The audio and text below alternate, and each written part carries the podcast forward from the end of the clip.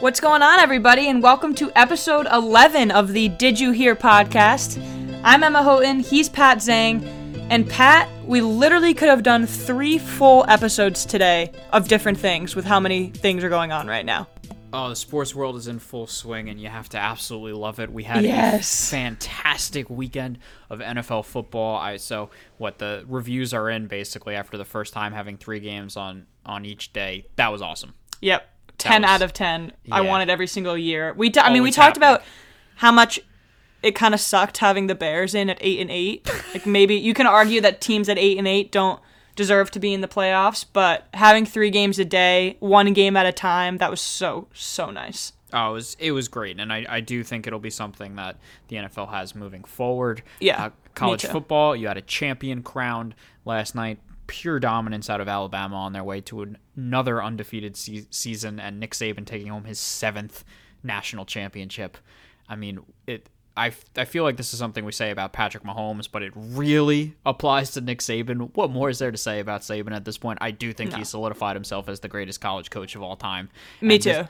this Alabama team is going to go down as one of the better. It's so tough because you're coming off of a year with that LSU team from a year ago, but the, this Alabama team also should go down as one of the better of all time. So Pat, I was literally just going to ask you. I know how much you love that team last year and I Oh, know so how much much. you love Burrow. What which team are you taking? It, wow, what way, way to put me on the spot? I spot. put you on the spot there. on, on that one. Uh, I will take the LSU team okay. from a year ago just because of the utter dismantling they did to Oklahoma in the semifinal game and then overcoming Trevor Lawrence and Clemson in that title game on top of of course what they did in the SEC season before that. Joe Burrow had the greatest season ever by a college quarterback.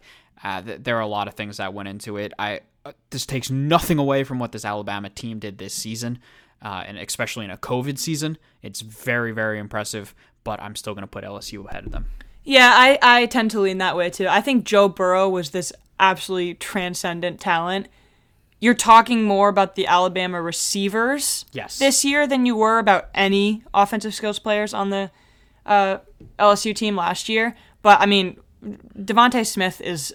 I can't even put into words what watching him is like. it wasn't fair Yeah. last night. It just it, it was not fair to watch Smith going up against the Ohio State secondary, and that's what it's been like all year for DeVonta Smith, a, a deserved winner of the Heisman Trophy, and uh, goes out a national champion and possibly a Miami Dolphin. But Yeah. I'm sure we will talk about that plenty Top- in the next couple months. you got to think top five, top six. I know Eagles fans want him, but yeah, I mean, I texted you. I think like two minutes in the second second quarter, and I say, "What's the point of even watching anymore?" Because you know, one if if Ohio State didn't score on every single possession, Alabama was going to run away with it, and that's exactly what they did. The the first punt from Alabama came at the end of the at the end of the second quarter, right before halftime. It's Which is Where, unbelievable. where Ohio State then kneeled the ball. Yeah. E- every other possession was a score, or Mac Jones had the one fumble. Yeah. Uh, last night, but it, it was it was pure dominance. It was a lot of fun, a lot of fun to watch when that offense is firing, and that offense was basically firing all season long. Um, Yeah. And so another national title for the Crimson Tide. Offense, offense, offense. We said So it last it's football, week. It's football now. it, it's just how the game has really has really evolved, both professional and collegiate. So uh, it, it was a fun game to watch just to see how good those Alabama players were. Again, Saban is at seven now. I think that definitely solidifies him as the greatest coach of all time. We also could have done a baseball pod. We had a Liam Hendriks sign with the White Sox. Francisco Lindor traded to the Mets, which was probably the happiest Pat has been in what years? Your whole lifetime as a Met. It, it was definitely a top three day. Top and, three. Uh, as a fan, I'd put Johan Santana's no hitter and getting to Mm-hmm. the World Series in 2015 as uh, as the other top two there. But man, for we'll talk about it later. But Francisco Lindor is a New York Met. I still have to say that out loud to believe it because I never thought I'd see the day. Yeah, it's unbelievable. So make sure on uh, Apple Podcast you are subscribing, rating, reviewing, so you're catching all of our content as we bring it to you guys in the ensuing weeks. We're in the thick of the NFL playoffs. We've got the NBA going on. We've got baseball offseason. We had unbelievably good news coming from the MLB this week that they are planning on having a 162 game full season. So we just have to cross our fingers and our toes and hope that they get all that in because we want all that baseball action yeah, of course, you know, props to them for being able to even put the season together in 2020, but it would be fantastic if they are able to put together a full 162 game slate in 2021 if spring training can kick off as normal about a month from now. And it looks like baseball is working towards that, which is a great sign. Uh, it would be really nice if we knew if there was a designated hitter in the National League. As I say, we are getting closer to spring training. We still don't know the rules. Yeah. So hey, I thought it was going to be more of a mismatch than it is now. So let's take the small victories That's with, true. We'll- with we'll the Manfred in the victories. league. uh, all right, so we that's like a quick around the world context here. Should we get into what we're actually going to talk about today with the wild card weekend, six games? Oh, this is. I think this is a pretty fun way for us to look back at the wild card round, and then we'll look forward towards the divisional round. Cool. All right, so we came up with our little premise for reviewing the games that happened over the weekend. We're going to give some superlatives. So we're going to spend a little bit of time on this. We're going to spend a little bit of time previewing the upcoming divisional round playoffs. We uh, matchups. We have a ton of good matchups there. But Pat, why don't you start? We'll, we'll go game by game, but we'll give general superlatives to start. And I'm super excited to hear what you have. Yeah, sure. I'd love to. I think this will be a fun way to do it. So, okay, I will start with one of my superlatives, and it will actually be to go with the game. That was the first game of the weekend. And mine is most likely to completely revolutionize an offense. And that would be Stefon Diggs and just the impact that he has in this game and more so for the season entirely in Buffalo. I mean, in this game, he was a monster for them six catches, 128 yards, and a touchdown. Him coming here has to be linked to how the, the season that Josh Allen has had and how much he has improved as a passer this year. And you look at the season as a whole for Diggs, he's been spectacular. Uh, he's played in the same or one more game than he did a season ago and had almost, or not almost, he had over 60 more receptions from this season in Buffalo over what he had a year ago. He catches about 75% of the balls that are thrown his way, which is just insane. And again, a huge part of the Buffalo Bills and a massive part of why they were able to win on Saturday. It's unbelievable how much of an impact one player can have and how much confidence it can give Josh Allen. And Pat, I've been thinking a lot about how historic that Bills game was and the Browns game, obviously, and how in our lifetime we've literally never seen these teams win playoff games. And when you saw the emotion in the crowd, thank goodness there were fans at that Bills game. That was great to see. That was, To that see was them- fantastic for that city. Uh, literally crying in the stands because this win means so much to them. It's unbelievable. And I was so happy. Josh Allen is a superstar. Stefon Diggs is a super superstar.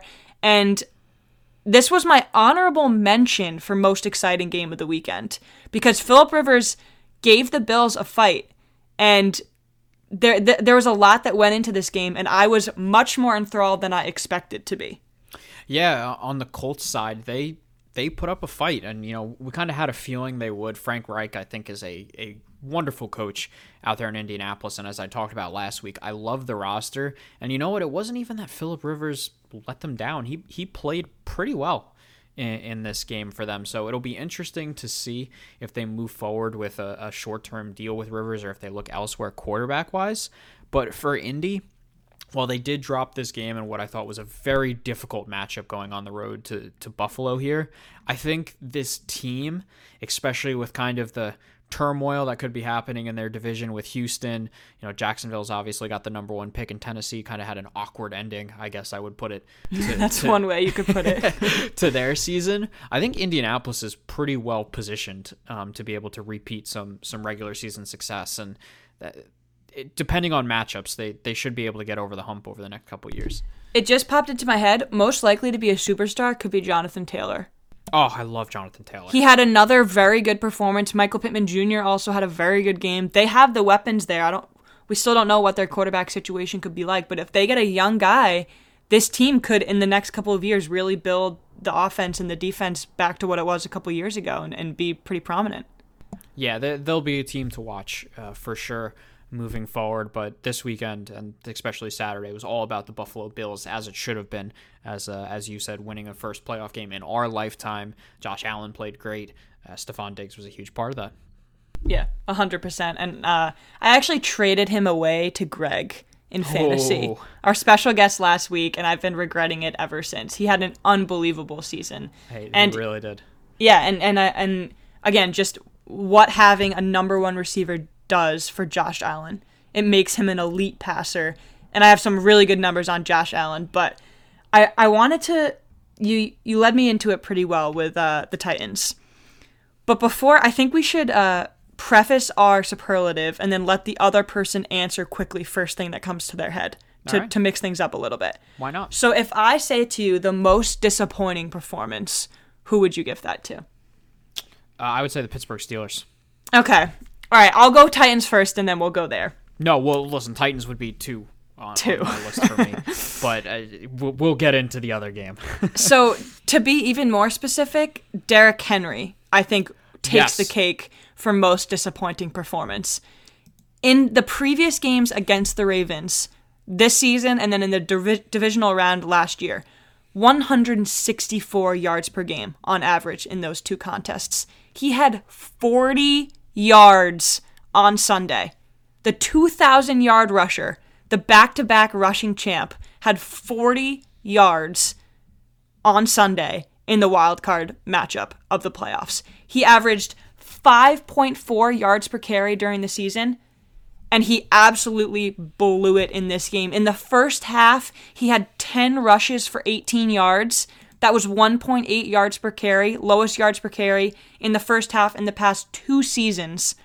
Pat, it was unbelievable how much of a non entity Derrick Henry was in this game. Longest run of the game, eight yards. I don't even know what to say.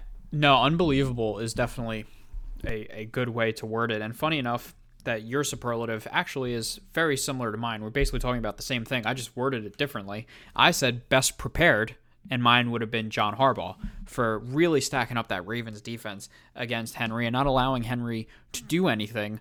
Uh, in in the run game for Tennessee, and then you know you look at Tannehill, and it's Tannehill didn't exactly have an awful game, but why, where this game really came in down to, and why I think Harbaugh also gets the best prepared is that they dominated time of possession. I mean, Baltimore had almost 34 minutes uh, with the ball, and they they ran Lamar Jackson a ton in this game, 16 carries He was so good. for Jackson. Yeah, he he struggled through the air a little bit, uh, but you know when he's running like that, it's going to be really hard to contain, especially when J.K. Dobbins is is becoming a force for them as well. Mark Ingram wasn't even healthy for this game to Yeah. be able to rotate into it, and they still dominated on the ground so much.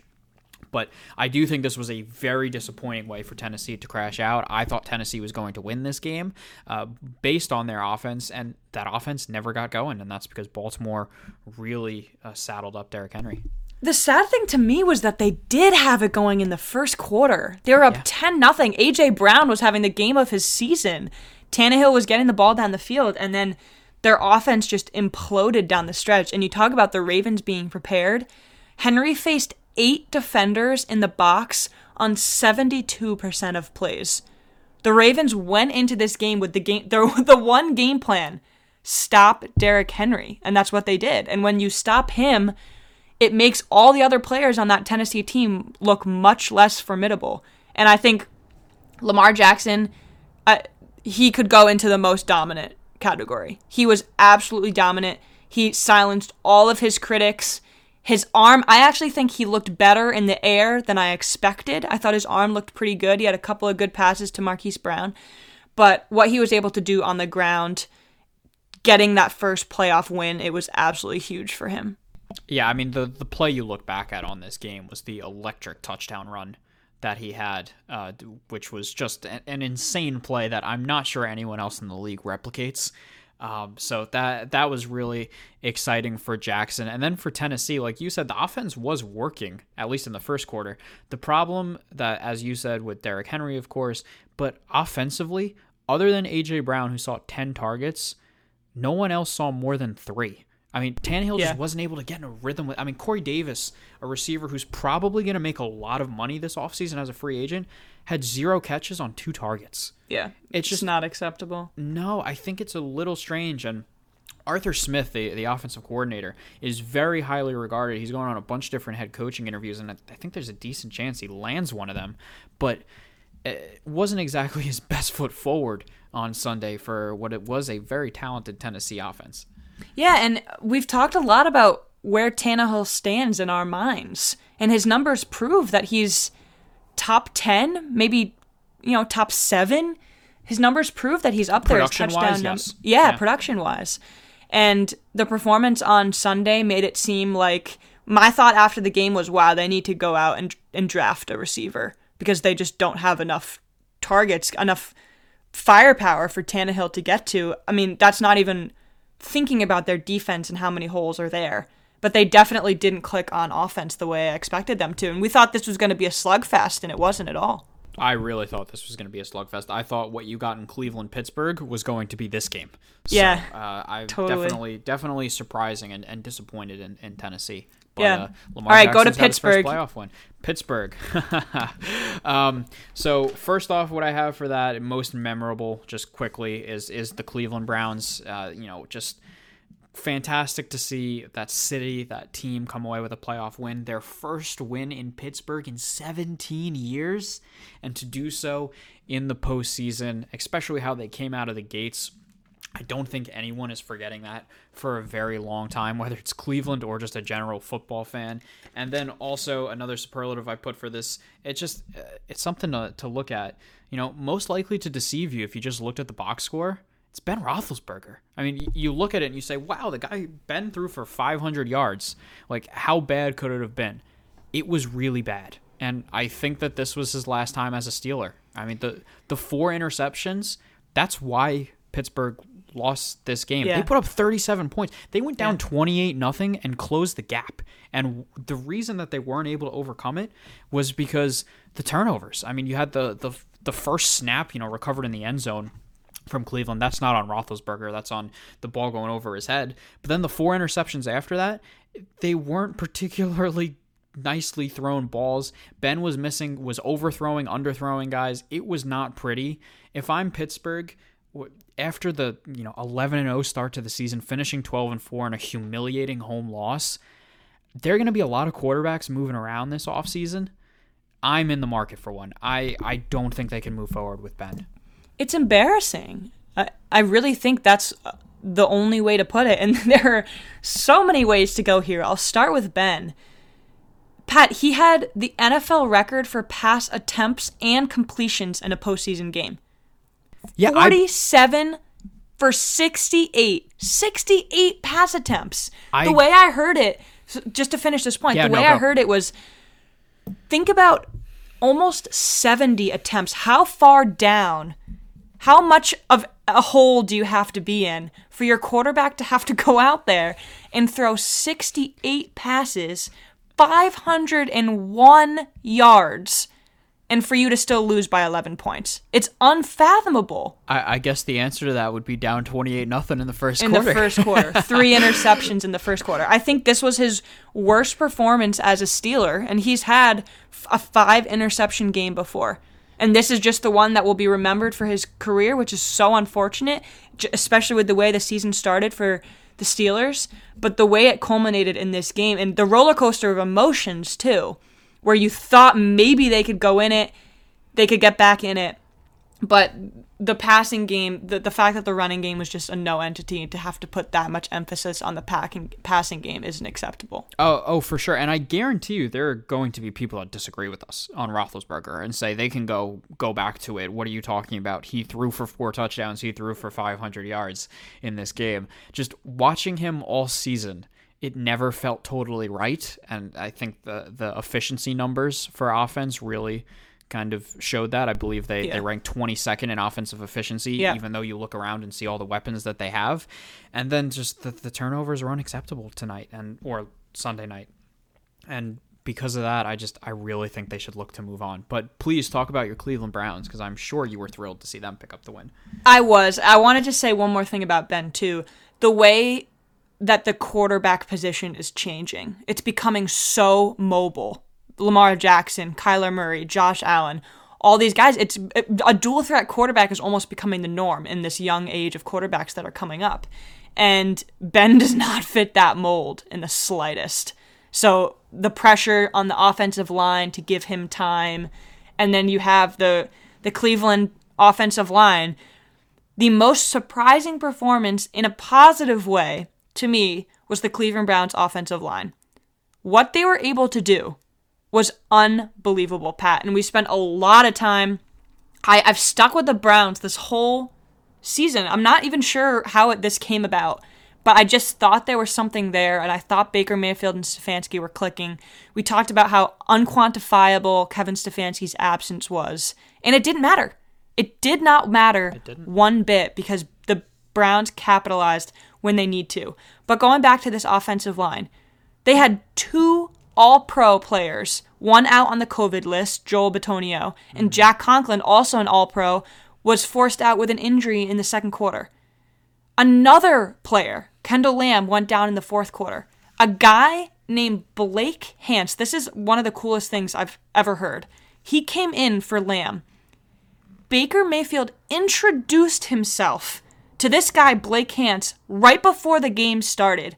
And this guy went in and played 15 snaps and was able to protect Baker Mayfield so that the Browns could finish this game and come out with the win. It's unbelievable. I was floored that the offensive line played so well. They held the Steelers without a sack for the first time since the 2017 playoffs. Yeah, that's listen. Uh, That's Crazy. it. I, I can't even put into words how crazy that is. especially with how good that defense has been all season long for Pittsburgh. I listen, the the Browns deserve their props, and I'll be the the first to admit I did not think that they were going to win this game at all with just all the things going against them, and they came out flying on on Sunday, and it was as I said, it, it, this was just a, a great moment for for Cleveland and and for the NFL to see the team that has been one of the doormats of the league for so long to come out and just bully the team that has tortured them for years. Um, so a, a, a massive, massive performance on Sunday night. Yeah, it was. And I, I just have to wonder how the momentum shifts in this game really played into it. Because if that one snap hadn't gone over Ben's head, you know, maybe he wouldn't have felt all that pressure in the interceptions. It's just it's a fun it's funny how momentum works like that. But before we switch, I know you and I have a lot to say on this. The most tragic mistake award goes to Pittsburgh head coach Mike mm. Tomlin for refusing to go for it on fourth down and one as time was expiring in the third quarter down 35-23. I get that hindsight is 2020, but that was the momentum shift that sealed the win for the Browns. And I truly think that if the Steelers had gone for that and made it, they would have scored the touchdown. They would have cut it to what, five? A one score game. And who knows what would have happened there. But giving the ball back to the Browns, the Browns needed some sort of reversal of the fortune that had been happening. And that's what it was. And Tomlin gave it to them. And I hate when it comes down to coaches' decisions like that. I was absolutely floored when he punted that ball. Just I, I don't get it. I don't I know after the game he was quoted saying that he really wanted to play field position. He thought his defense was playing well, and he thought that they'd be able to keep up the momentum. But Cleveland went right down the field and scored. And I just, I don't understand how. I, I think the exact like text I sent to you was, "We're in 2021." And coaches still don't understand the value of going for it on fourth down. There is a huge difference between being reckless and being efficient. And going for it on fourth down in that situation is just something they had to do. It, it blows my mind in a playoff game in which you're listen even if you're pittsburgh at, at that point you were playing with house money you were down 28 nothing this game should have been over and cleveland let you back into it Exactly. how do Why you not not go go, for for it? it Yeah. how do you not push the envelope there and, and keep your offense out on the field I, I just i don't understand it and i never will understand it No, and to put this in perspective of how we're still in 2021 and this continues to happen, honorable mention for this award, Mike Vrabel, because the same Yes. exact thing happened. Thing. Fourth and two, the Titans were down 17 13 with 10 minutes left in the fourth. Pat at the Baltimore 40 yard line, and they punt the ball away. To compound that, they punt it to the Baltimore 18, so it's not even like it's inside the 5 or the 10. That I thought also was too safe of a move. Why not go for it? Otherwise, you punt it away. You give them decent position, but not that great. It just it hindsight 2020. If you miss it and turn it over on downs, it obviously seems like the end of the world. But to not go for it fourth and two with Derrick Henry in this situation, I, I can't I can't wrap my head around it. No, I, I can't either, either, and I just. Listen, you, sometimes you just got to play to win, and you got to be aggressive, and you got to try to make those decisions that push the envelope. And I, I don't get why coaches wouldn't do that at this point. But I do want to keep us moving along because we, of course, do want to you know look look ahead to the games as well. So I will just throw two out very quickly for one game, and that was the Los Angeles Rams and Seattle Seahawks where the Rams did come away with the win. So shout out to our guest Greg Welsh for he did correctly pre- uh, predicting that one. But my runner up and kind of what I put for one B for most disappointing was the Seattle Seahawks just mm-hmm. absolutely laying an egg at home against the Rams in a situation that they completely should have won that game. Russell Wilson had one of his worst games that I will ever remember him playing was 11 of 27 for a 17 quarterback rating 17. That is atrocious. And then the other one I want to throw out there is most likely to star in a 70s football movie, and that would be Sean McVay because he ran the ball 43 times. Uh, with the Los Angeles Rams, and how often do you see 43 carries in today's NFL? It was the most by far of any of the playoff teams this season. And you know what? he he took advantage or not took advantage he adapted to the situation that he was given because John Wolford started the game obviously had the very scary injury uh, where he was sent off to the hospital and then Jared Goff playing with a broken thumb just does not look good throwing the ball right now uh, so he McVay went switched up to ground and pound and they got the job done yeah, you said it perfectly I'll add quickly my most unrecognizable was Russell Wilson Yep. I could not the, the could not decline it. of his state of play from the beginning of the season has been astonishing, truly astonishing. Tied second worst uh, completion percentage in his career against the Ram. Most dominant performance, Rams defensive line. Yep. The way that they were able to get to Wilson was unbelievable. Five sacks. This is the 11th time in the last 17 games where the Rams opponent hasn't gained more than 300 yards the 10th time in the last 17 games where the opponent hasn't has scored 20 points or less. The Rams are dominant on defense. I mean, Greg told us I thought Seattle's offense would get it done, but defense 100% won this game in LA. Yeah, as much as we talk about offense, this was all about defense, and this was all about Aaron Donald, especially just terrorized uh, the Seattle Seahawks, and then of course went out with that injury. But it does look like he will play this weekend because the man's a freak. Um, Exactly. Yeah, that's basically the easiest analysis I can give you is that yeah. Aaron, Aaron, Donald's a freak. Yeah. Um, but that yeah, that Rams defense played out of its mind. It, it really stifled a Seattle offense that yes, the the trend was absolutely there that they were trending downward, but I chose to ignore that and thought that they would be able to get things done at home with with the explosiveness that they normally have, and they most certainly did not. That was oh, it was ugly from Seattle. Yeah, it was a tough game to watch, which I really wasn't expecting at all. That divisional rivalry, and, and it was just you know everyone says they like they like defense, but defense is boring to watch. But but Seattle just not being able to get it done was difficult. But you know who was almost able to get it done? Who? Taylor Heinicke. Oh, also one for me he wins my most unforgettable superlative oh, because what he did was truly unforgettable. The energy he brought, you know, again, we talked about it last week. Nobody expected Washington to be in this position no matter what they did. The story of this season was Alex Smith and Ron Rivera and all the triumphs that they can just take with them in the future. Taylor Heinicke might be one of those guys that they bring with him in the future. Second career NFL start. He had 300 yards passing in the touchdown, 46 yards rushing in a rush touchdown. He did almost everything Washington needed. He also got hurt and came back. People love that. And of course, Tom Brady is the GOAT. Wasn't able to get it done versus them. But I think people will people in Washington will remember Taylor Heinicke's name for a long time. So funny that you say that. Heinicke is also my superlative for most likely to appear in a Disney movie uh, after this story that is wow. For, if they won this game, they did yes, not win this yes. game. So the movie, unfortunately, the script did not pass.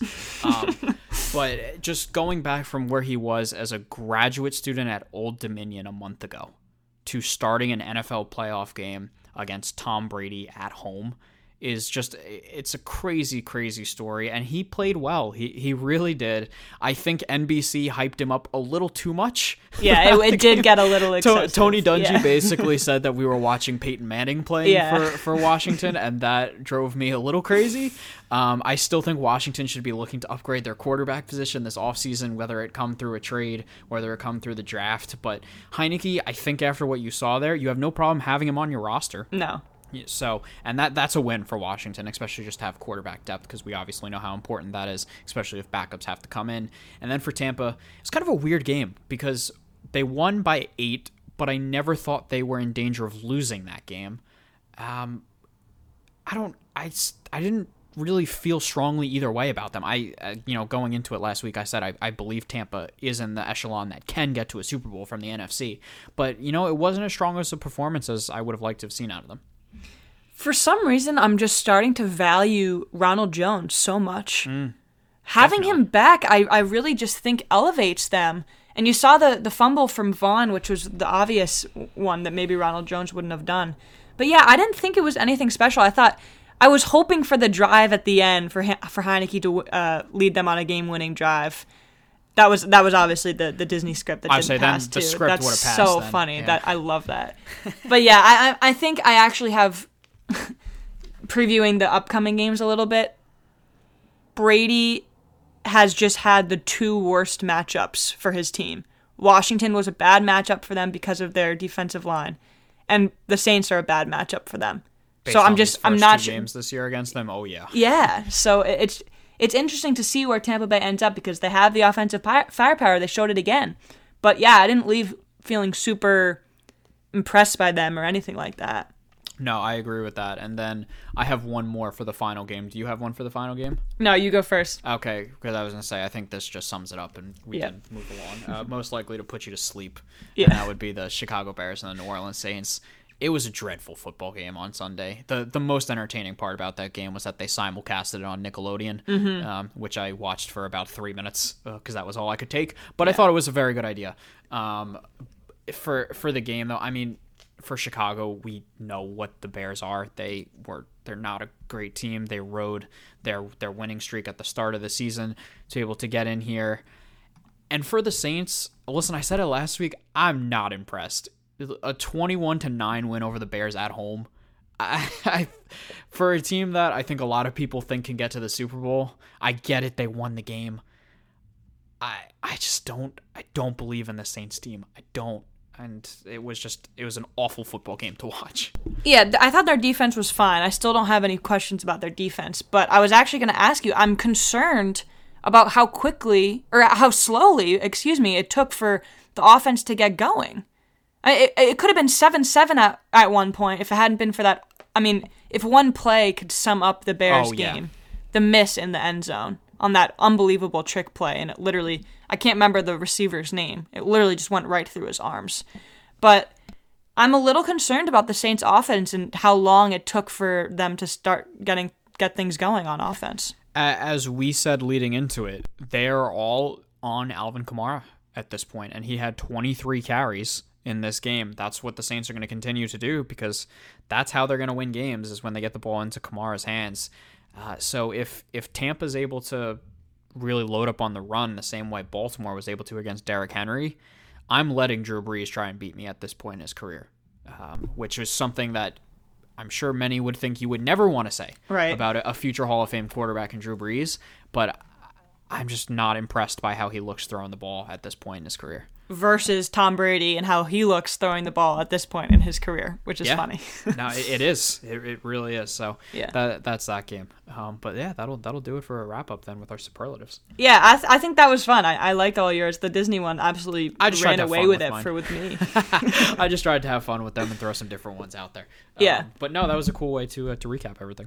Yeah. All right. So let's do one storyline to watch in each of the upcoming matchups. We'll start with the first one Saturday afternoon Rams at Lambeau. My storyline here the Rams have only won once at Lambeau in the mm-hmm. last 24 years. So when I saw that, I thought, okay, that means the Rams are going to have to be something special. It's going to take a miracle for them to be able to win in Lambeau. On Saturday was the first time all season that the Rams had a game with no turnovers. If that's the most special thing the Rams can do, not turn the ball over, and still sc- score 30 points against the Seattle defense, I do not have a lot of confidence in the Rams. I will say along similar lines, my storyline for this game is can it be deja vu? Can the Rams come out there and stop a very powerful and very potent offense? My answer, as I said last week, uh, is going to be no. I don't I don't think so. With this this Packers offense is better than Seattle's and is firing on a lot more cylinders than Seattle's was going into this game. And I'm very concerned about what the Rams are going to be able to do on offense. And I just don't think they're going to be able to keep up. Yeah. And now you have Cooper Kupp isn't 100% healthy. I don't think we know the quarterback situation yet. No, Wolford went to the yet. hospital. He was able to come back. Jared Goff doesn't have a functional thumb at this point, but he was still able to play. Uh, the biggest difference between this game and Seattle is that we were hoping to see the ghost of the Seattle offense. Yes. The Packers offense is alive and thriving right now, and we have no doubts about them. No, and and that's the thing is that I view Green Bay as almost head and shoulders above everyone else in the NFC anyway. So now you're putting them up against a wounded team in LA that doesn't have their quarterback situation sorted.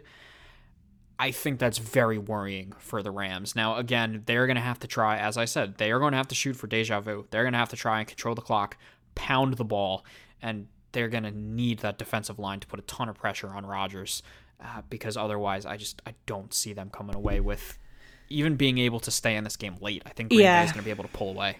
Yeah, and I mean the the two things you said that they need to do that was their their strengths of the first game. They pounded the ball. Cam Anchor Cam Akers played unbelievably, Best game of his 131 yards. Yeah. Yeah. Oh, yeah. he looked really good, and the Rams' defensive line looked otherworldly.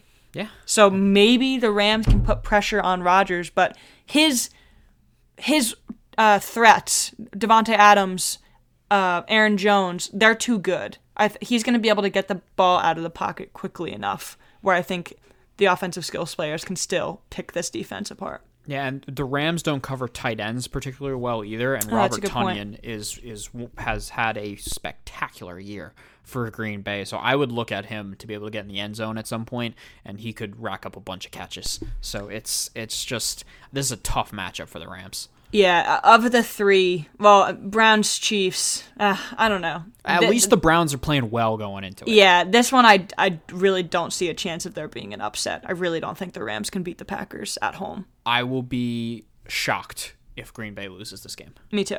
I, I will Me put it too. that way. Imagine though. Wow. it's yeah. Listen, as we saw from this past weekend, anything is possible. Yeah.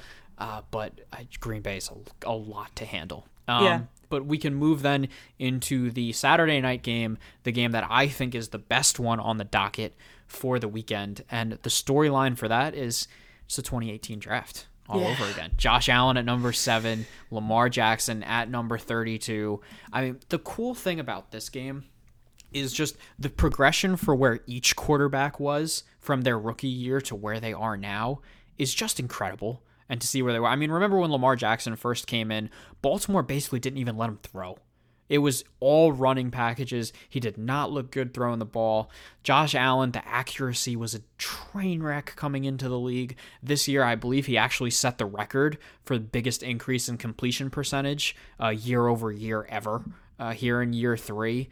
Uh, the, it's really cool to see how both these quarterbacks have progressed. And I think this leads into, in my mind, this is the game of the weekend. I'm so excited for this game. Heads and Bucks Saints. I maybe would have been above this if it hadn't been for how much the Saints just slaughtered the Bucks all regular season. Mm-hmm. But this game, the question, this is an interesting thing. So if you're talking about the 2018 draft, do the Bills wish they had drafted Lamar Jackson over Josh Allen? I go with Josh Allen. I, Me too. I- that is how much I love Josh Allen, and Yeah. that's not a slight on Lamar. I don't. I, I completely agree with you. I don't think it's a sled at all. I think the way that Josh Allen fits into the Bills' offense and the way that Lamar Jackson fits into the Ravens' offense is perfect. Something really interesting. So you talked about completion percentage. This is what Josh Allen has built his game around. He was not completing passes at all. He had a 44.3% completion percentage versus the Colts. That was a Bills playoff record.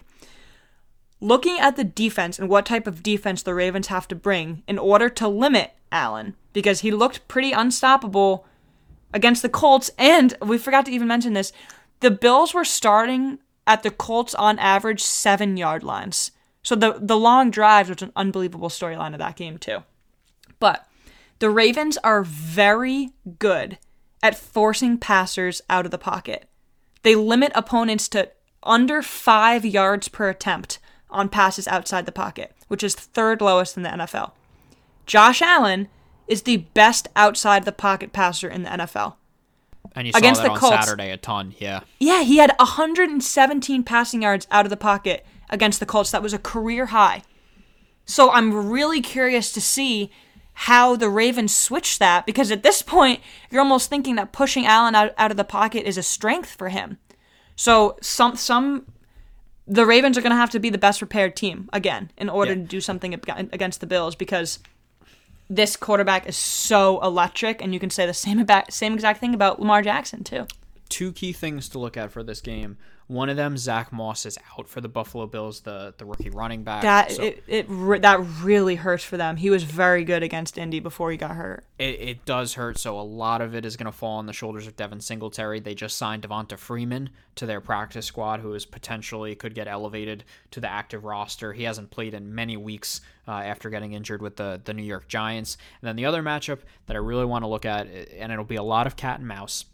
It's Lamar Jackson against Matt Milano and Micah Hyde. And so that's the one of the linebackers for the Bills and safeties for the Bills.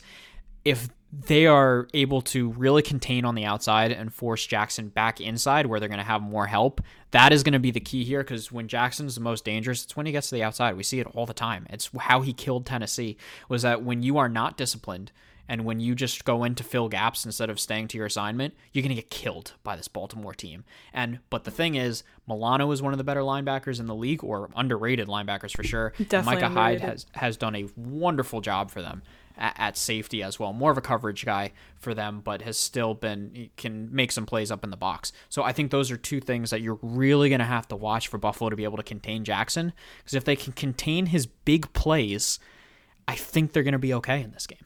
Yeah, it's so funny because the reason why we're so excited for this game is because of quarterback play and how amazing Oh, these sure. offensive offenses are.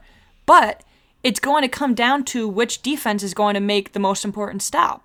Oh, absolutely. Turnovers are going to be everything in this game. Yes. And Josh Allen has done a really good job of limiting that this year. And as the completion rate has gone up, that's obviously helped too. But something that scares me, I still think the Bills come out of this, but something that scares me about the Bills defense is that they gave up the third most rushing touchdowns and the seventh highest rushing yards per carry average to opposing quarterbacks. It's concerning going up against the best rushing quarterback. Guess who's the best rushing quarterback? That's a glaring problem that the Bills are going to have to fix. one one thing to look out for, and it may not even be the case as this game rolls around on Saturday night. The weather report currently calls for snow on Saturday night in Buffalo. No way. I didn't oh, know that. man, would that be fun? Yes, I got Yeah. that from my my local weatherman Jack Sherwood, uh, who was just up in the Rochester area. Um, so yes, uh, the the Bills. If that game's under snow, it'll be even more interesting, especially through the air. I Mm. would say that you start to see the pendulum lean towards Baltimore if it's brutal conditions. Uh, with with how Baltimore loves to pound the ball, but with Yeah. all that said, I'm going to say the Bills win this game by a touchdown. Yeah, I like that, and I um, uh, maybe we see Allen become more of a threat on the ground too, if it comes to that. I We think know the how good he is on the ground. Yeah, the Ravens are going to run it down their throats, and I'm rooting. I mean, I I ha- I've been feeling ridiculous for counting the Ravens out six weeks ago. I mean, Oh, remember too. when the Ravens weren't even in the playoff picture, and then they were able to put it into this gear, and now they're arguably, I mean, the third best team in the AFC, you could say at this point, which is unbelievable. But this, I'm so excited. This is the young era of quarterbacks that we are all so excited to watch. Yeah, well, young era of quarterbacks leads perfectly into the next game on the docket. Yeah, I'm I'm super excited about this one too. So Balt, uh, not Baltimore, Cleveland goes to Kansas City. So the Browns' gift for winning their first playoff game in many many years is a trip to Arrowhead against Patrick Mahomes and the Chiefs. It always has to be like that. It, it, it does right, and so how I look at this, it's re- it's such a tale of of two halves with that game. If the Browns come out and play like they did in the second half, Kansas City's going to blow them away. And I don't think they stand a chance. But if the Browns are going to come out flying like they did against Pittsburgh, now I think they benefited from a little bit of luck with the snap over the head. I, I from- agree, and that's right. Like maybe it just took that one piece of bad luck to change the whole the whole script of the game. Oh, for for sure. And Yeah. the the thing with Roethlisberger throwing four interceptions uh, as well, I I can't see Mr. Mahomes uh, doing the same thing for for Kansas City, and for that reason, I just I really think that KC is gonna. I, I don't, Run away with this game isn't fair to the Browns, but looking at it, Mahomes threw six picks this year. He threw five the year before that. Roethlisberger's coming off a four interception game. Uh, if we just if we just want to Yeah. spotlight the brilliance of Patrick Mahomes, as I feel like we do on a weekly basis at this Yeah. point. Um, I have a really hard time thinking Cleveland stays in this game. I, I know you might think differently with it, but I think Kansas City rolls them. No, I agree. I don't think Cleveland stands a chance. And the unfortunate thing is, they're arguably stronger going into this game than they were against Pittsburgh. Yes, definitely. it's just they're facing a much different tier opponent. Yeah. Yeah, I, I mean, Pittsburgh had so many issues coming into this game where people still believed Pittsburgh would come away with it. But I'm just thinking maybe if the Browns do this and they can exploit this weakness, the Chiefs don't have any weaknesses. No, no. Their defense has even improved from what it's been over past years. Yeah, and, that's and you scary. said you said that last week. So the maybe the Browns put more points up on the board than we expect, and I think they do that with the running game. If there's one thing that the Browns outmatch the Chiefs, it's their running game. Nick Chubb and yeah, the some an interesting thing to note: the Chiefs' defense actually allows opposing runners an average of three yards per carry before first contact. So the two running backs in the league that are going to exploit that are Nick Chubb and Kareem Hunt. Chubb is averaging 10 yards per carry in the fourth quarter. He turns and he goes into beast mode. It's unbelievable. He's shedding tackles all the time. That was another huge weakness for Pittsburgh in this game. They weren't able to get either of those guys down. So maybe the running backs get some momentum, but I don't think it'll take as many as many random coincident coincidences or luck or whatever you want to call it. The Chiefs just aren't going to turn the ball over and they're going to get points up fast and it's going to be like the college football championship. The Browns are a talented team, Yep. but the Chiefs just just don't make any mistakes. And, and that's how I feel on it too. And I, I wish we could go go deeper on it or have a disagreement there, but I just I think Kansas City is so good. They're so stacked everywhere. There's no one I'd rather have with the ball in his hands than, than Mahomes in that offense. I, do think the Browns are going to be able to score some points in this game. I do not by any means think that they are going to be completely shut down. I just don't think they're going to be able to keep up. Is the problem? Yeah. So I think we could be in for a little bit of an entertaining game but I do think Kansas City wins this game by by multiple scores. I hope it is. And I I mean, the narrative that the Browns are doing is that people keep counting them out and they keep showing is exactly up. what they want. Yeah, They- it is exactly what how they would want. want it. Um, It's not like the Browns have a, a bad defense or a defense to fool around with at all. And I think their offensive line and Baker Mayfield, they've all been good enough where you can't count them out of this game. And if you had said that midway through the season, I think people would have laughed. Absolutely no. Mayfield has been fantastic, Yeah, especially and the he second half of the season. he deserves a lot of credit, and what he was He able does. to do without Stefanski, he do, he deserves a lot of credit. And again, I said last week, I don't care what the Browns do in this playoffs. The most important thing is what it signals for the future. They're doing all this without Odell Beckham as well. Yes, yeah. Jarvis Landry has been playing unbelievably, and again, they get better next year. They get better every next game they play. No, I, th- I think that's very fair, and that's how I feel about this Cleveland team as well. Is that they've set the marker now. This has been a fantastic year for them for for improvement. I, I think you go into next year, and they will be one of the favorites in that division, that stacked division with with three playoff teams. But we, we talk about matchups here. There's not a worse matchup they could have picked. No. um, than going to Kansas City. No, and I think you could say the same things for the Bucks going to New Orleans. Oh, and this is where we're gonna disagree. Really, Tampa Bay is gonna win this game. really. Tampa Bay is going to win this game. Listen, I have to stand by it. I said it last Yeah, you week, did. right? You did. So I'm not going to change. That's not how I do these things. uh, I just I think it's going to be really hard for New Orleans to comprehensively beat Tampa three times in one season. I really like the football that Tampa's been playing. I mean, I, as I said, the the playoff game was not their best showing, and I, I thought it was just a little bit of a weird game.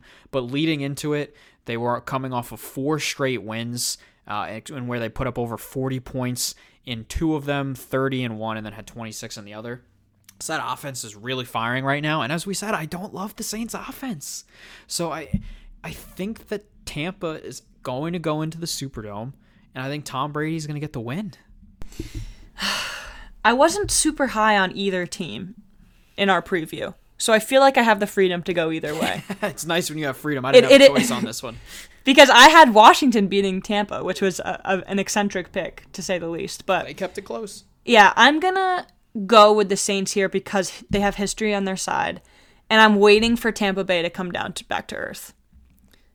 Tom Brady has been playing unbelievably, and I just don't think he s- sustains it against this good New Orleans defense. I mean, the week one, the the matchup everybody was excited for, 34-23.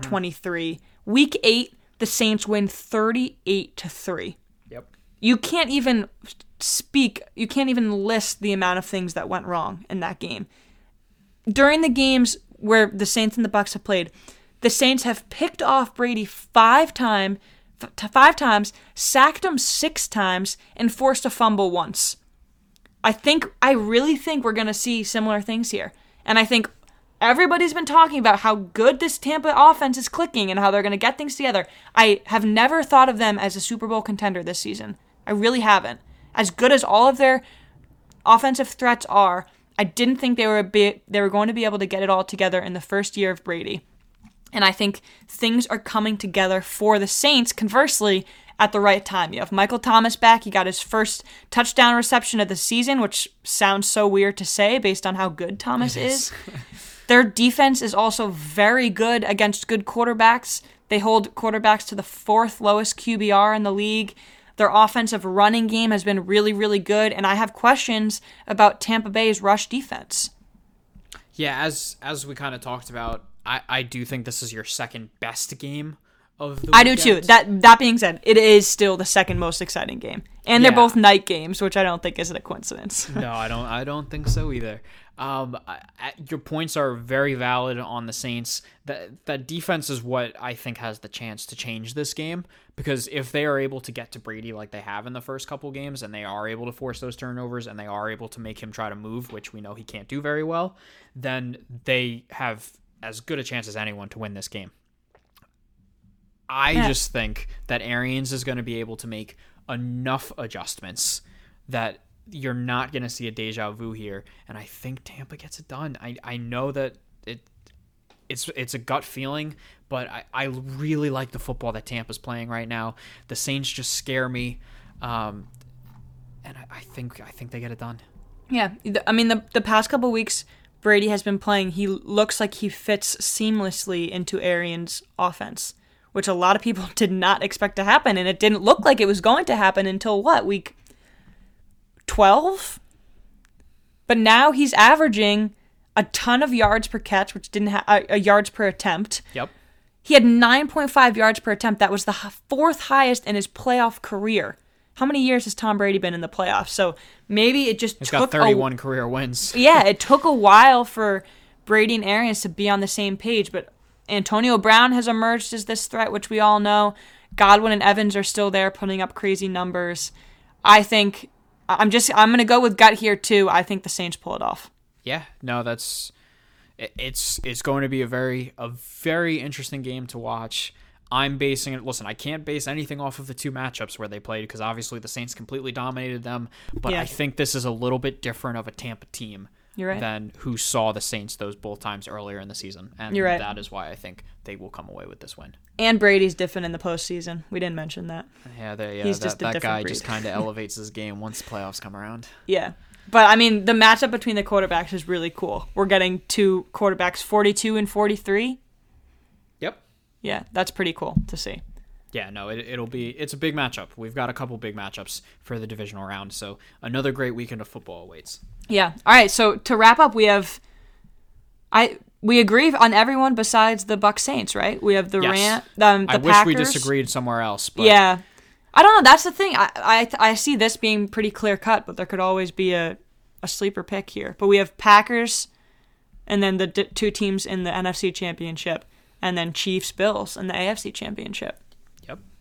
Yep. Wow, I'm so excited. Those that all sounds so good. Oh, those matchups would be great. Yeah. So it uh, it'll be exciting. Yeah, and and if the if Baltimore wins, it would be a similar. I mean, Chiefs Ravens would be an unbelievable AFC matchup too. I don't think anyone's complaining if it's Chiefs No, exactly. Exactly. All right, so we've got that. That is our preview for this upcoming divisional round weekend. We also had huge trade news, MLB, this week. So we had Francisco Lindor to the Mets. I'm going to start with my number with Liam Hendriks. And I've talked about Liam Hendriks on this show before. I actually, I'm pretty sure I said he was the most interesting free agent to watch when we did that segment a couple weeks ago, did. right? Yes, I believe you did. So he's the top reliever on the market. He's now off the market. He's going to Chicago, which is a freakishly perfect matchup. Exactly Pat and I were talking. Everything is perfect in Chicago except for Tony La Russa. that that really is how it is. It's I love that roster, and then the manager is just so awkward. For, but we could we could it. still be surprised. They obviously see something that we don't. But the roster in on the south side of Chicago continues to get better, and now they have the best reliever in the game. And the craziest number I heard this week was 42 40.2%. And that was what Liam Hendriks upped his strikeout rate to in 2020.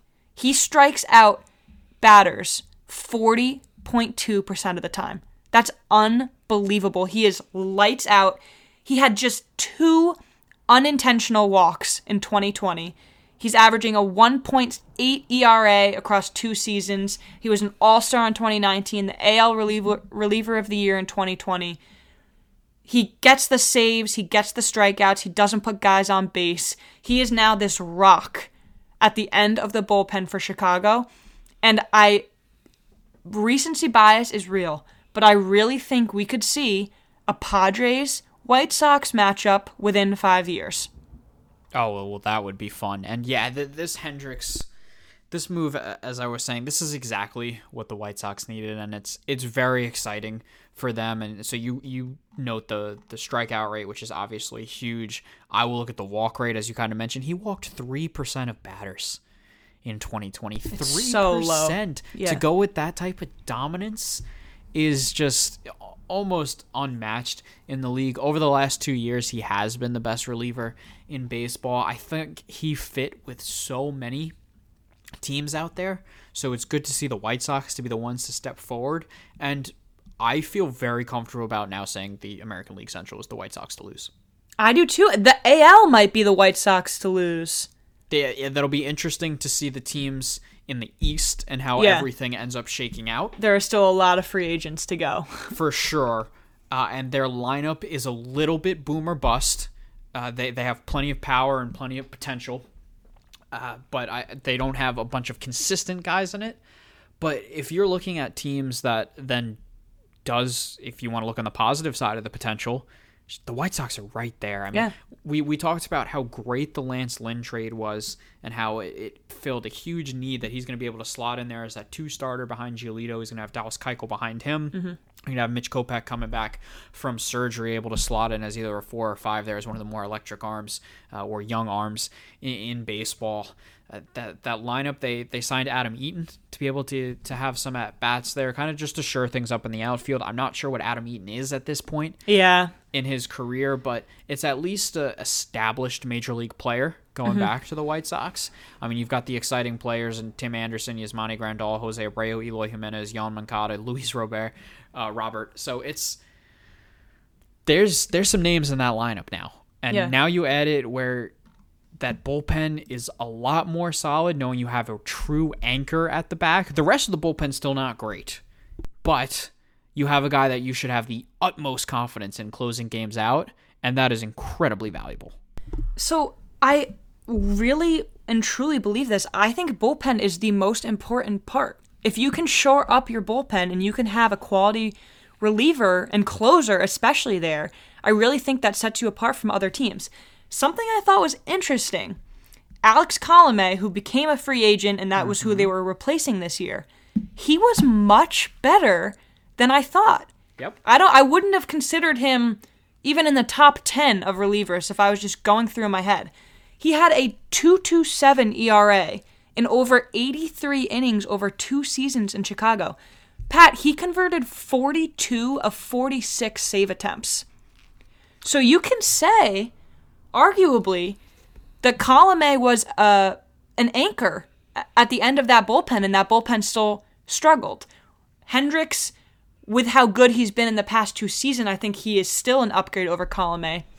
And just the uh, the ascension from where he was when he was outrighted by the A's in 2018 and where he is now. It's an unbelievable story. The White Sox still have some moves to make in that bullpen. I think that's a really important point point that you brought up. But I think you rely on Hendriks every single time, and you didn't necessarily feel like that with Colome.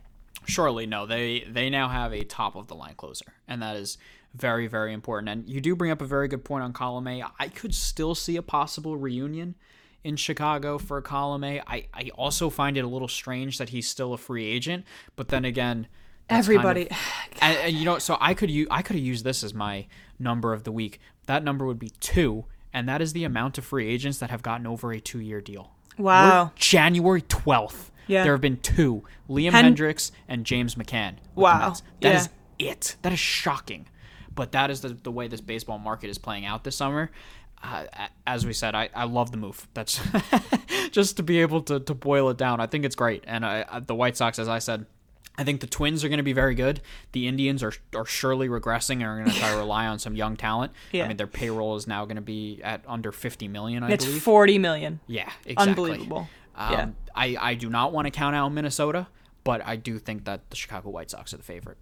Yeah, yeah, and they have a lot of lot of things going for them. I think the Hendriks moves leaves a lot of teams wanting and wishing that they could have picked him up. And I wish I could be a fly in the wall. There's not even a centralized location for the winter meeting. There wasn't for the winter meetings this year, but I wish I could get in the heads of some of these executives and wonder what's taking so long because every time a good guy comes off the board, you just wonder how many other suitors there were. How many teams needed a guy like Hendriks?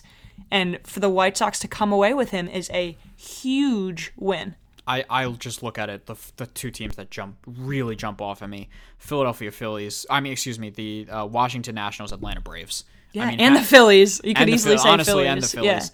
Um, but I I just look at those teams and I say I don't know how you pass up this opportunity. Yeah, that's exactly what I mean. How can you pass up a guy this good? And his contract was three years and fifty-four million. So, Mm-hmm. kind of interesting. Three years, thirty-nine million for the actual play time. Sure. He has a fifteen million dollar buyout with a fourth-year option. So he could actually get paid that fifteen million even if he's not with the team.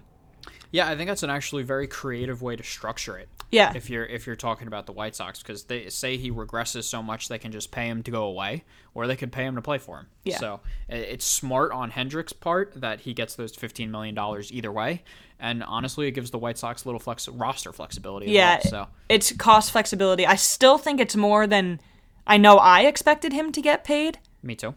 But I mean, again, I, I was so happy that somebody came off the board that he could have been paid a hundred million dollars. That's fair. Well, we can talk about a guy that's gonna be that's gonna make a hundred million dollars times three. Yeah. In a little bit. Yeah, So for my number of the week will relate around Francisco Lindor, the newest New York Met, and that number is 68, and that is the amount of runs saved that the Mets would have with Lindor at shortstop over Amed Rosario Oh since God. 2017. It is a difference of 68 Wow. runs how many games would that would have won the Mets this over year? the years that's it- crazy. it, would have been so important so amed rosario who's the one of the main pieces that went back and has been the mets starting shortstop is a negative 35 defensive run save for his career francisco lindor is a positive 46 Unbe- unbelievable. it, of course, everyone is going to talk about how special it is what the Mets just got for their order for a guy that I think is going to slot perfectly into the two hole in the lineup as a switch hitting shortstop with that, you know, oh yeah, hits 30 home runs basically every single season, hits for average, steals bases. He he's the perfect player, but defensively, it cannot be understated how important this is that they now have a top tier defensive shortstop. Yeah, you, you nailed it on the head. I mean, the the batting numbers are what make him pop off the page. Mm-hmm. But when you also think about where he is in terms of other shortstops, and we've talked a lot in the in our baseball episodes about this influx of shortstop free agents that we have coming up. Trevor Story, sure. Carlos Correa, Javi Baez, Corey Seager. Corey Seager. Francisco Lindor is better than all of He's them. number one. He's not. I. I. I won't even like take a debate on No. shortstops, and it's not just because he's a New York Met. I, I would have said that otherwise. There is no one like Francisco Lindor in the game right now. it's every single tool. It's it's slugging. It's defensive. It's uh, skill on the base path. It's speed. It's the personality. I, don't think that can be understated. Yeah, people like watching him. I think he's a he's another great get for New York and Steve Cohen and everything seems so perfect there with Steve Cohen in New York. It's it's crazy to be a part of. But I also think Carlos Carrasco is a huge get for for New York. It, it really is, and that's what's kind of funny about this trade too. Is that of course the whole focus is on Francisco Lindor. A lot of the focus is on what Cleveland got as well, and we can touch on them in a second here after Carrasco. But adding Carlos Carrasco to the rotation, that is exactly what the Mets needed, and it's it's so similar because you know talking about how when we talked about the Mets, I said I would pass on Trevor Bauer and I would go for more middle of the rotation pieces. And thinking about free agency, this fills that need anyway. So now you're gonna have Carrasco. It's either either going to be your two or three starter. You know Degrom, Marcus Stroman. Uh, you've got uh, Noah Syndergaard coming back in June or July. They have David Peterson, the rookie, who pitched very well. Steven Matz can fill in for now uh, as a fifth starter until Syndergaard comes back. I think Seth Lugo is going to be in the bullpen, so that's why I don't even mention him. Uh, Carrasco gives them stability. He's been one of the steadier and just honestly solid American League pitchers over the last couple years. Again, you talk about character. The guy beat cancer to come Yeah. back. I mean, Yeah. it's a it's a really good story, and he's a very good player, and it fills an incredibly important need for the New York Mets. Yeah, and again, I'm okay. So this is our third biggest trade of this offseason. Have we had a fourth? Darvish, Snell, and Lindor. Was there another one? This this is the third, uh, and I would also rank it as the biggest. Okay, yeah. For some reason, I thought I was missing one, but I think again, three for three. The team receiving the major league star in Lindor, Snell, and Darvish have come away with as the winners without having to give up premium prospects.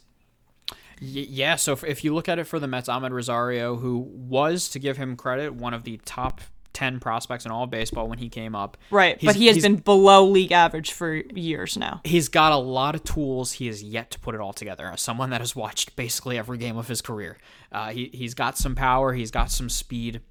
He really lacks discipline up at the plate. He is a poor fielder as we went through it. I'm not sure that he can stick at shortstop. Andres Gimenez, the exact opposite. Very solid, but low ceiling type player. Fantastic glove, gives you decent speed, can play second, third, or short uh, for them. So he's going to be an interesting piece for the Indians. The Indians might want to roll with uh, Gimenez and Rosario at short and second to, to as their up the middle defense this year. And then Isaiah Greene, outfielder, uh, drafted recently, probably the best prospect the Mets gave up. If you're looking at more prospects, I'll consider Rosario and Gimenez major league ready, and Josh Wolf, an, another guy that throws really hard, recent draft pick, but under the previous regime. Under uh, Brodie Van Wagenen, and I believe the Mets are really trying to retool their farm system Yeah. under the Porter Alderson uh, Cohen uh, regime. And that, that was something Cohen talked about in his presser about how important that was to him. I mean, the difference here is that Lindor was in the walk year. So I yeah, guess they, you they can didn't say give up any of their top prospects for him. Yeah. Yeah. So the Mets come out as a winner and the Indians get something back for them.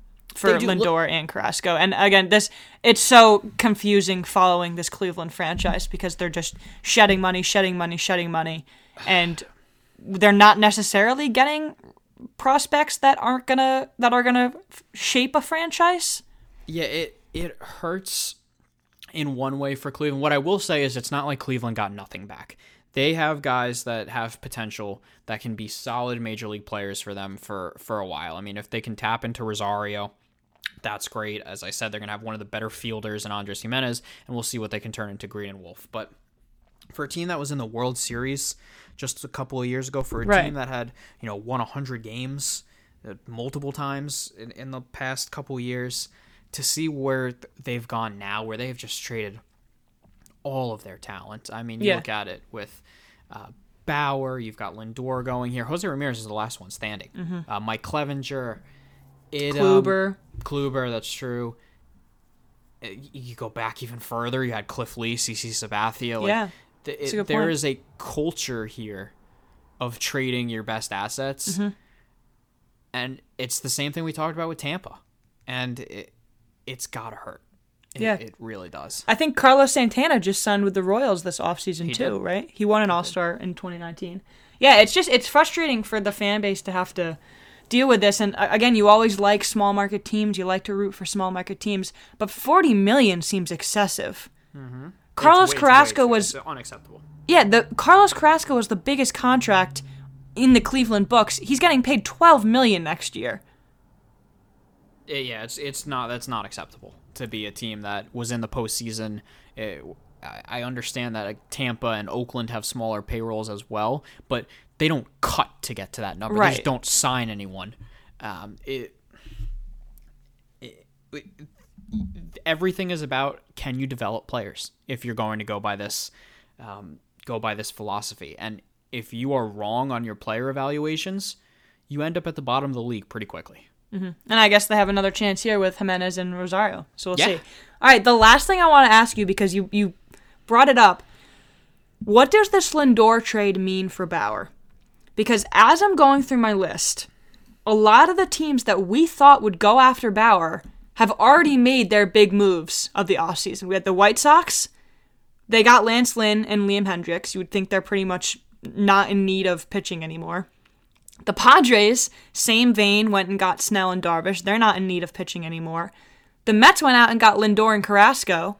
They're probably not going to make the big money move on a pitcher when there are still guys like uh, Springer and LeMahieu out there. So, what does this mean for Bauer? Are his list of suitors does it continue to dwindle? I still think that he is on a crash course for the LA Angels. I think Dodgers could be in play, though I don't see it. I think Toronto's in play for him. And then maybe it's just a team we haven't talked about. Maybe it's the Texas Rangers that think that they can compete in, that division. But I I do think that the list is is not as large as as he would have first thought it would be. Right. Right. And and the Bauer to the Angels seems so obvious and so smart to me that I just have this feeling it's not going to happen. It, eh, that's totally true. it's such a smart move for both sides and for Trout and Rendon and how good positionally the Angels are. They need that one ace even if even if we don't think that Bauer is that ace, it's something. And I don't know, the fact that it hasn't happened so far leaves me with kind of a bad feeling about it. Yeah, we'll see. As I said, only two players have, have signed with over two year contracts. I mean, Bauer might not even be one of them because he has thrown out that he would be open to a one year deal. Um, but things are moving slowly. Uh, but in the same vein, things are also closing up for some people. So we'll we'll see what Yeah. happens. Yeah, and we've got I mean we've got the pitchers and catchers reporting in about a month, which Oh, is mind blowing. Yeah, I we're so wait. excited So hopefully we start to see some more moves uh, Yeah. come through as as we get closer I to think training. I think next week, yeah, next week and next week maybe the month of January, I can see us having a lot of baseball content to put it to put it lightly. Well, that's not a problem for us. No. All right. Well, that'll do it then. So be sure to rate and subscribe to the show on iTunes and Spotify. Uh, follow us on Instagram and Twitter at Did You Hear Pod. Uh, let us know what you think. Um, we know we want to do very football centric for this month, especially in January, but of course, we also had to mix some baseball in. And we will be back at it next week for possibly a Villanova basketball recap Oh man, we need fingers, it. Fingers crossed, that they're yeah. able to come back and everyone is healthy and everyone's doing okay um, for when they can possibly be scheduled to return for actually a week from tonight uh, on Tuesday the 19th. So we'll see that. Otherwise, of course, we'll have our regularly scheduled episode. But that'll do it for us. Emma, that's a wrap.